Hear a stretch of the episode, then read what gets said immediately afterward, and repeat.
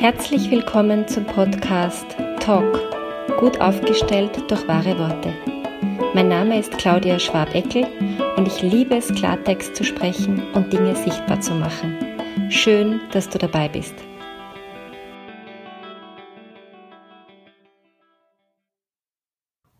Heute möchte ich über die Kunst sprechen, ein Gespräch vorzubereiten.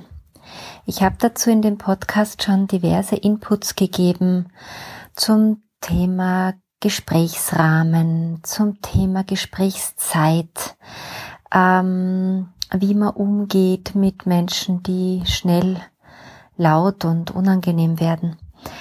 All das ist sozusagen im Detail nachzuhören. Hier geht es mir darum, mal zu darzustellen, äh, wie es überhaupt möglich ist, zum Beispiel im Rahmen von einem Coaching bei mir ein Gespräch, das schon lange ansteht, das einem wirklich wie ein Kloß im Magen liegt, gut vorzubereiten.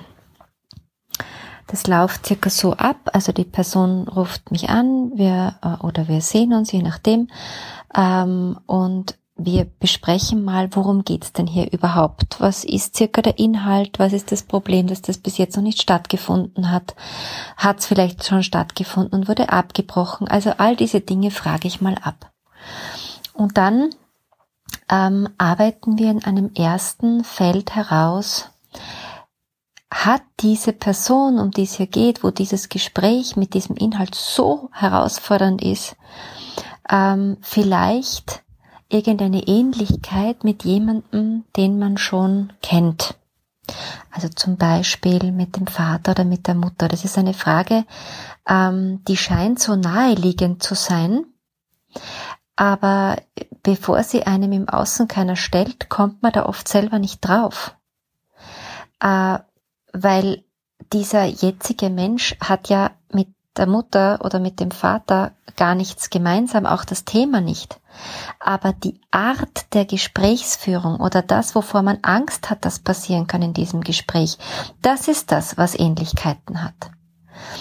Ähm, dieses nicht gehört werden oder dieses aggressive, das da vielleicht vom Gegenüber kommt. Oder, oder, oder. Und dann beginne ich im ersten Schritt mal das auseinander zu dröseln mit dieser Person.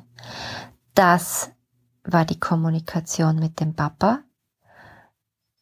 Damals war das Alter, keine Ahnung, irgendwas zwischen fünf und 18 im Normalfall. Ähm, jetzt geht's um die Person XY und du bist so und so alt. Und ich mache das meistens mit der Technik der Aufstellungsarbeit, um es wirklich gut sichtbar zu machen, dass das unterschiedliche Situationen sind, unterschiedliche Zeiten sind. Ich mache auch sichtbar, dass man als Kind von den Eltern zum Beispiel massiv abhängig ist. Das heißt, man kann nicht einfach immer nur authentisch antworten, sondern man, man, Kinder sind intuitiv da oft sehr strategisch und versuchen immer zu kalmieren und zu harmonisieren und da irgendwie durchzukommen. Ähm, als Erwachsene hingegen kann man nicht immer klein beigeben. Man ist auch nicht im, im hoffentlich äh, im Normalfall nicht abhängig von dem Gegenüber. Das heißt, das, was ich mir damals eingelernt habe beim Papa, dass wenn der so laut und aggressiv wird, dass ich lieber eine Ruhe gebe, ähm, das muss ich nicht jetzt als Erwachsene auch noch immer wiederholen.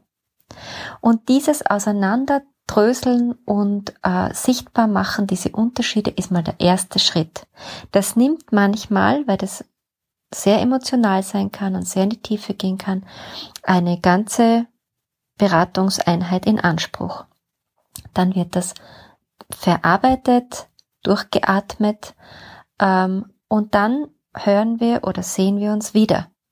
Und je nachdem, ob dann dieser erste Teil schon abgeschlossen ist oder ob da noch was nachzuarbeiten ist, gehen wir jetzt mal davon aus, es ist abgeschlossen, gehen wir ins Inhaltliche. Zu diesem konkreten Gespräch, das hier vorbereitet wird. Ich kläre ab den Gesprächsrahmen mit der Person, die zu mir kommt und ich gebe Empfehlungen ab, was die Gesprächszeit angeht. Ich wiederhole das jetzt einfach mal. Also zwischen einer Stunde und 90 Minuten. Länger geht nicht. Also länger macht keinen konstruktiven Sinn. Und das Gegenüber muss Bescheid wissen, dass es sich um einen Gesprächstermin handelt. Das gehört auch zu den Rahmenbedingungen dazu. Ich kann nicht mein Gegenüber bei der nächsten Autofahrt, beim nächsten Spaziergang oder sonst irgendwie überfallen mit meinem Anliegen. Diese Person, mein Gegenüber, braucht auch eine Chance, sich innerlich vorzubereiten auf das Gespräch. Und dann ähm, besprechen wir schon Inhalte. Das sind oft so Phrasen, heilende Sätze aus der Aufstellungsarbeit, ähm, kalmierendes. Ich erinnere daran, dass das Gespräch zwei Erwachsene führen sollen ähm, und die, das Gegenüber schreibt dann oft mit. Zuerst irgendwie halt notizartig, das wird dann oft zu Hause noch anders vorbereitet. Und ob diese Zettel dann, diese Vorbereitungsphrasen zum Einsatz kommen oder nicht, ist unterschiedlich. Manche brauchen das zum Festhalten. Und dann ähm, gebe ich meistens noch so Inputs zum Thema Magie im Alltag. Ich finde es einfach total schön, wenn man irgendeinen Gegenstand in der Jackentasche hat, an dem man sich festhalten kann, von dem man selber weiß, das ist mein Glücksbringer für dieses Gespräch, der gibt mir Kraft und Zuversicht. Äh, da geht es gar nicht darum, ob das was ist, was tatsächlich Kraft und Zuversicht gibt, weil es was für sich wo kauft ist, sondern das kann irgendein Kieselstein sein, den ich am Wegesrand auserkoren habe, mir bei diesem Gespräch jetzt Unterstützung zu geben, damit ich mich anhalten kann, damit ich was hab, wenn ich vielleicht wütend werde, ähm, dass ich vielleicht in meiner Jackentasche eine Faust ballen kann rund um diesen Stein äh, und ihn dann wieder auslassen kann, wenn es mir leichter geht. Also das sind so scheinbar banale Inputs, die in einem Gespräch, und das erzählen mir die Leute immer wieder, ganz große Wirkung und Bedeutung haben können. Und je nachdem, wie viel Angst, Sorge, äh, hinter so einem Gesprächsstress steht. Ähm, genügt manchmal diese zwei Vorbereitungen zu machen und manchmal braucht es dann noch eine, eine dritte oder vierte Überlegung, wo man wirklich schaut, dieses Gespräch ist mir so wichtig, dass diese Person, mit der ich das Gespräch führe, ist mir so wichtig.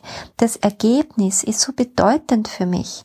Es geht ganz oft um Paare, die äh, sprechen über Inhalte, die ihre Kinder betreffen.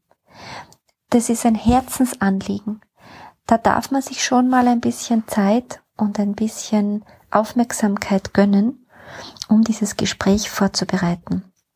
Manchmal schlage ich dann auch noch die Sesselübung vor. Ähm, die möchte ich gerne ein anderes Mal im Detail vorstellen, weil es einfach jetzt zu detailliert wäre. Aber ich erzähle kurz, worum es da geht. Es geht darum, in der Sesselübung mich hineinzufühlen in mein Gegenüber um überhaupt mal eine Idee zu kriegen, wie wird dieses Gegenüber wohl plus minus mehr oder weniger drauf sein. Äh, hört mich mein Gegenüber überhaupt?